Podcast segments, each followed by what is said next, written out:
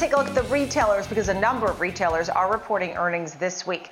And we just showed you Kohl's with Stephanie Lewicki. Target is on the list. So what can we expect from these big box retailers? Our panel is here and ready. Hilding Anderson, head of retail strategy, Publicis Sapient, and Katie Thomas, lead Kearney Consumer Institute. Katie, I'll start with you.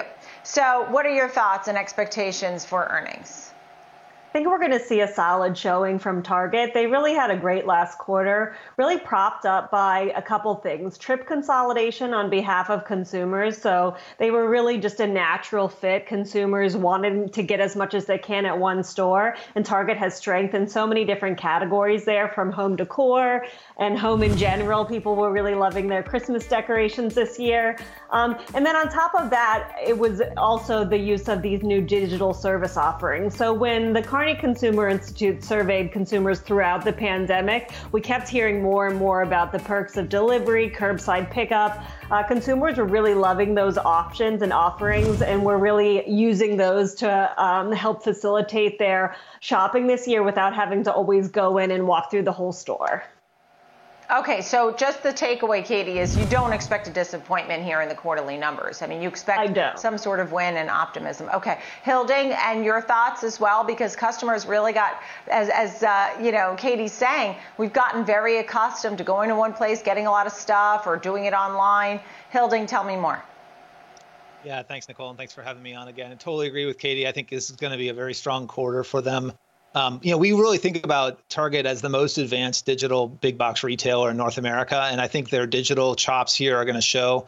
You know, we expect their increase in e-commerce sales, you know, over 100% uh, for Q4, uh, and you know their store fulfillment uh, component was so important for their business is going to be up 80, 90% of all e-commerce orders are going to be fulfilled through their store.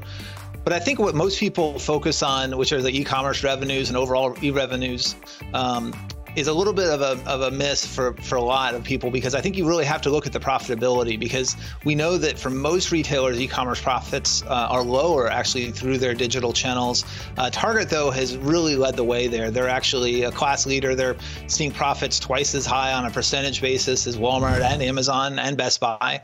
Um, and I think as you think about their effectiveness in growing this business, because because we don't believe that consumers are going to return to to walking in the store for a, for some of the shopping at least. Um, you know, you got to look at that profitability, and I think that's a major uh, major growth area for them. Yeah, you make a great point, and it's amazing how they are doing very well with e-commerce. And you mentioned some of the other names, Katie. Why don't you expand? Because are they all in the same sort of great group of getting it done, Amazon and Walmart and Best Buy, or not necessarily? Are they different animals?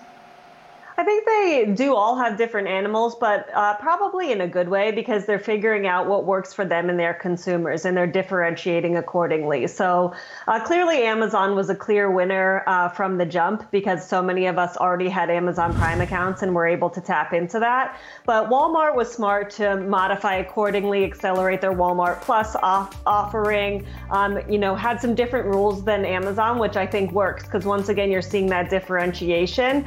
And then Best Buy similarly really tapped into that curbside pickup and they allowed consumers to uh, still engage with the store. Where I think Target really differentiates itself once again, though, is some of the strength in categories that you don't necessarily see, such as home, home decor. Um, I think that really helped prop them up in the last uh, couple of months that maybe you don't see quite as much strength uh, in some other retailers there.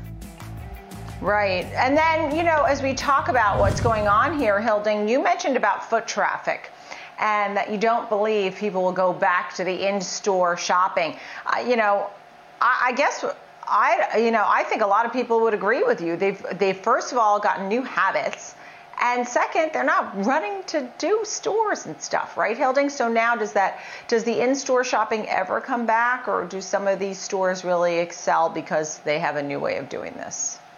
Yeah, I, I, so I think in-store shopping absolutely is going to come back. I'm not I'm not saying that people aren't gonna aren't gonna shop at all in in the physical store. I think stores actually become part of an omni-channel engagement, right? And so what Target really shows to me is how successful you can be by integrating that fulfillment of e-commerce orders into you know the curbside pickup and the pickup in store. And and then stores can be a little bit of a different shape. They can be a little bit smaller. They can have, and I would expect with Target them to talk about micro fulfillment centers uh, this quarter and, and into next year where they actually use that store as that last mile delivery point. Um, and so I think stores become a part of a mix, right? And part of how you engage with your customers. The other piece that I think Target does very effectively is uses data and their loyalty program to answer, I think, one of the biggest questions for 2021, for the balance of 2021, is can they maintain their market share gains when people return to their older habits? And not they're going to return all the way, but can they ret- maintain this kind of high market share growth that they've seen? Right. And that's really going to be predicated on on their connection to customer data and their loyalty programs. Yeah, and Katie, is there the other side? Is there any big losers that it's really evident that they're losers at this point?